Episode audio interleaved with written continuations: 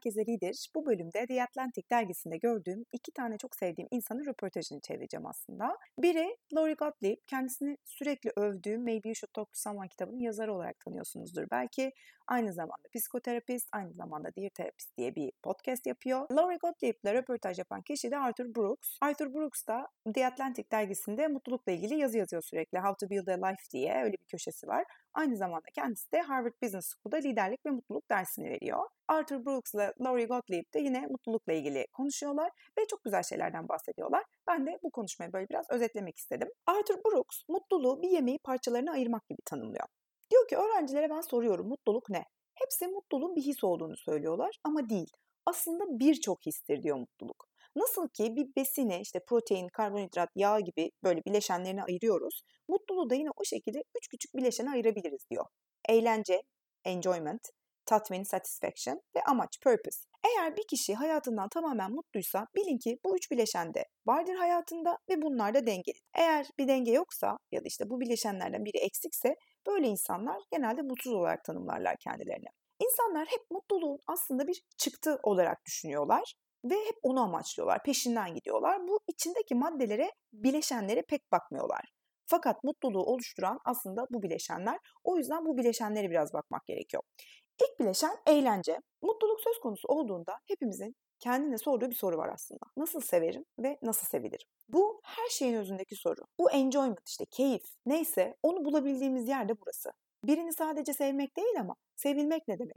E peki kendimizi nasıl severiz? Tüm bu soruların cevapları aslında bu keyfi oluşturuyor. Eğer biz bunu bilmiyorsak kendimizi sevilmeyen biri yaparak da kendimizi mutsuz edebiliriz. Şimdi depresyondaki kişilerde anhedoni diye bir sendrom var. Bu keyiften yoksun olma anlamına geliyor. Depresyondaki hastalar normalde onlara zevkli gelen şeylerden artık keyif almamaya başlıyorlar. Ama bazı insanlar hani sağlıklı insanlar da nasıl keyif alacağını bilmiyor. Onlar da keyif alamıyor. Daha doğrusu aslında bir takım baskılar altında işte sürekli daha iyi olma, daha ileriye gitme kültürünün içerisinde bu fanı, eğlenceyi bir gereklilik olarak görmüyorlar. Hatta çoğunlukla boş bir şeymiş gibi görüyorlar. Ya evet hani zevkli, bunu yapması çok zevkli ama ne bileyim zamanım olursa. E dolayısıyla da bunun için çok zaman ayırmıyorlar. Ya ben sürekli çalışıyorum ve çalışmak da zorundayım. Eşek gibi çalışıyorum. Yani bu hengame içerisinde hani ne yapacağım keyif alıp nasıl keyif alacağım ki? Böyle diyor insanlar. Bir tane podcast bölümünü söylüyor. O podcast bölümünün linkini de bırakırım. O Dear Therapist dediğim podcast'te böyle şey işte terapi seansları yapıyorlar orada insanlar. insanlar bağlanıyorlar. O bölümde de 16 yaşında bir kızla terapi seansı yapıyorlar. Kız diyor ki ya ben kalıca girmeye çalışıyorum ama çalışıyorum da çalışıyorum hayvan gibi çalışıyorum. Hiç de açıkçası bana keyif veren bir şeyler yapmıyorum ve hani hayat artık çok keyifsiz hale gelmeye başladı diyor. Sonra bunlar kıza bir görev veriyorlar. İşte şey yani keyif veren bir şey yapma görevi. Kız hiç bunu yapmak istemiyor. Çünkü ona keyif veren bir şeyleri yaparsa geri kalacak, yeterince iyi olmayacakmış gibi hissediyor. Hani zaten de etrafına bakıyor, kimse keyif alacak bir şey yapmıyor. Kız bunu yapmak istemiyor. Neyse sonra yaptıktan sonra şeyi fark ediyor. Hem bir kere hayattan keyif almaya başlıyor. Gerçekten hayatının kalitesi artıyor. Hem de daha da üretken olduğunu görüyor. Fakat niyeyse herkeste böyle bir önyargı var. Sanki keyif almak bizi geriye atıyor gibi. Hatta o kadar önemli ki takviminize girin diyor. Ben bu akşam işte kendime keyif verecek bir şey yapacağım diye. Bu böyle geçiştirilebilecek bir şey değil. Bu kesinlikle öncelik olması gereken bir şey. İnsanlar bunun için işte benim vaktim yok ki vesaire diyorlar ama bu da biraz şaibeli bir konu. Çünkü insanlara bir günlük tutturuyorlar. İşte gün içerisinde yaptıkları şeyleri yazıyorlar 4 saat ya da 48 saatlik. Ve insanlar dönüp şeyi fark ediyor. Ulan günün bir buçuk saatini hani anlamsızca internette başkalarının hayatına bakarak geçirmiş. Hatta bu daha da düşürmüş modunu.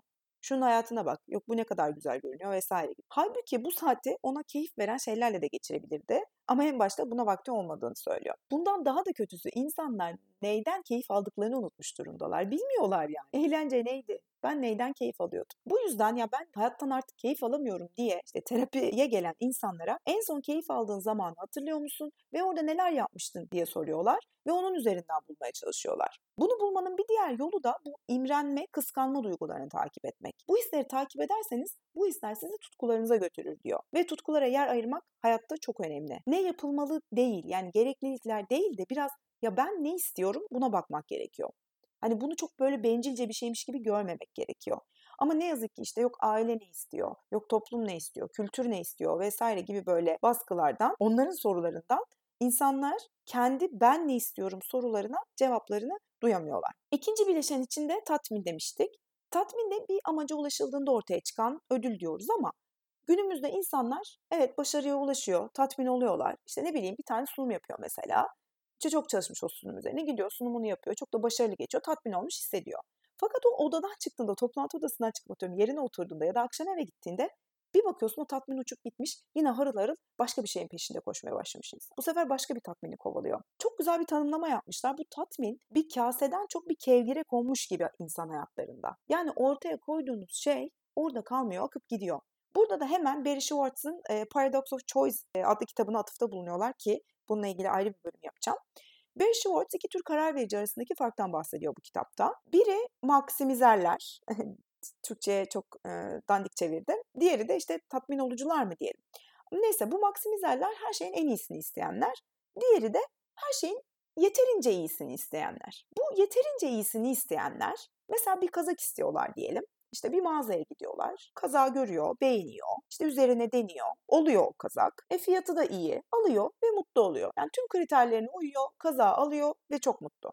Fakat o maksimizerler hani bu her şeyin en iyisini isteyenler o kaza mesela görüyor mağazada. Gidiyor. Önce o mağazada o kaza bir böyle bir arkalara koyuyor. Diyor ki ben bir gideyim de diğer yerlere de bir bakayım belki daha iyi bir şey vardır diye. Neyse gidiyor geziyor. Bulabilir bulmayabilir. Eğer buluyorsa mesela daha işte iyisini düşündüğü bir kazak onu alıyor. Ama sonra pişman oluyor. Ya ulan keşke o ilk gördüğüm kaza alsaydım diye. Ya da işte almıyor mesela o ilk kaza alıyor. Atıyorum onunla da mutlu. Sonra bir hafta sonra başka bir yerde başka bir kazak görüyor bir vitrinde. Aa diyor bu daha güzelmiş ya. Keşke onu almasaydım da bunu alsaydım şimdi. Sürekli mutsuz. Yani hiçbir zaman o elindekinden tatmin değil. Ya bu arada bu sadece kazak alışverişlerinde değil, ilişkilerde de bu böyle. İşlerde de bu böyle. Biraz böyle sanki kişilik gibi. Siz hangisisiniz? Dalai Lama'nın bir lafını hatırlatıyor hemen Arthur Brooks. Bir tatmini sürdürmenin yolu istediğinize sahip olmak değil, sahip olduğunuzu istemek. Burada da o tatmin olucular mı diyelim işte o yeterince iyisini isteyenler aslında ellerindekini istiyorlar. Ama diğerleri sürekli bir koşuşturma halindeler. Peki bu tatmin olamıyorum ben bu hayattan diye işte terapiye gelenlere nasıl yaklaşılıyor? Genelde ya ben tatmin değilim bu hayattan diyen arkadaşlarınıza ya da ne bileyim siz böyle bir şey diyorsanız ilk tepki şey oluyor. Ya şu sahip olduklarına bir baksana bunlardan müteşekkir olman lazım diyor. Ama konu da bu zaten onu göremiyor o insanlar. Dolayısıyla terapist biraz daha o kişinin mindsetine giriyor. Onunla birlikte aslında o yolculuğu yaparken kişi de yeni yeni şeyler görmeye başlıyor ya aslında ben çok iyi bir partnere sahibim ya da işim o kadar da kötü değil gibi gibi. Hani insanlara ya niye şikayet ediyorsun sahip olduklarına bir bak demek çok da manalı değil. Çünkü bunun kendileri görmeleri gerekiyor. İnsanlar yaşadıkları en mutlu anı sorduklarında insanlar buna genelde işte negatif bir tecrübe sonrasında yaşadıkları böyle pozitif bir uyanmayı ya da herhangi bir pozitif bir etkisini söylüyorlar. Peki mutlu olmak için gerçekten acıya ihtiyaç var mı? Hayır. Ama acı çekmeden de hayatın içinden geçilmiyor. Bu şu demek değil yani büyük bir trajedi yaşamanız lazım gibi vesaire bir şey değil. Yani insan olmanın özünde zaten bir takım zorlukları yaşamanız yatıyor. Yani bir takım zorluklar yaşayacaksınız. Ve bu zorlukları elimine edemiyorsunuz hayattan. Ve şey diyemezsiniz yani keşke şu üzüntüyü sustursam, keşke hani bir sessize al butonu olsa da ben bir daha üzülmesem, sadece neşe yaşasam. Öyle bir buton yok. En azından öyle bir buton tek bir duygu için yok. Eğer bir duyguyu sessiz alıyorsanız bilin ki diğer duyguları da sessize alıyorsunuz. Yani üzüntüyü sessiz alırken bilin ki neşede, keyifte beraberinde gidiyor. Kendimden bir parça bulduğum bir bölüm var onu da paylaşmak istiyorum. Çok çok hoşuma gitti. İnsanlar üzülmemek için yani kendilerini korumak için o sonuçlara katlanmamak için genelde bazı şeyleri deneyimlemiyorlar. Bundan kaçıyorlar. Kendilerini sürekli o üzüntüden korumak istiyorlar. Ama işte hayatı yeterince deneyimleyemiyorlar ve yaşayamıyorlar. Çünkü risk almıyorlar. Riskin içerisinde acı var çünkü ve bunu istemiyorlar. Ama şunu göremiyorlar ki riskin içerisinde aynı zamanda çok da büyük bir tatmin var, keyif var. Fakat eğer kendini korursan hani bir şey olmasın diye nasıl hani tam olarak hayat yaşadım diyebilirsin ki? Yani belki kendini şu an koruyorsun ama yani bu işin en sonunda gideceğin yer tatmin olmuş bir hayattan ziyade birazcık daha boşluk, yalnızlık. 80'lerine gelmiş mutlu insanların hayatlarına bakıyorlar. E hepsi bir trajedi yaşamış bu hayatında. Ama ne olmuş? İyileşmişler yani yaşamışlar, iyileşmişler. Kötü bir şeyler olmuş, ardından iyi bir şeyler olmuş. Belki hiç gülemeyeceğim zannediyorsun ama gülüyorsun sonunda. Bu, bu hep böyle. Üçüncü bileşen de amaçtı. Bu amaçla ilgili aslında daha önce bir bölüm yapmıştım. Ve aslında yine aynı şeyleri tekrar edeceğim burada da. Sürekli bir büyük bir amacınızın olmasına gerek yok. Çocuğunuzla geçirdiğiniz 5 dakika da aslında o gün tamam amacınızı gerçekleştirdiğinizi, ulaştığınızı gösterebilir. Tatmin gibi aslında bu da. Böyle sürekli büyük bir şeyi ararsan muhtemelen hayal kırıklığına uğrayacaksın. O yüzden küçük küçük şeyleri bulmak lazım. Bu sebeple terapilerde böyle hani hayatının amacını bulmak üzerine gelen insanlara gün içerisinde karşılarına çıkan pozitif şeyleri yazdırıyorlar bir günlük tutturuyorlar. Aslında insanların oraya yazdıkları onların hayat amaçları, hayat bağlantıları. Bugün işte kahve aldığım yerde kişiyle konuştum. Çok iyi hissettirdi gibi. Belki bunu görmüyoruz gün içindeki akışta.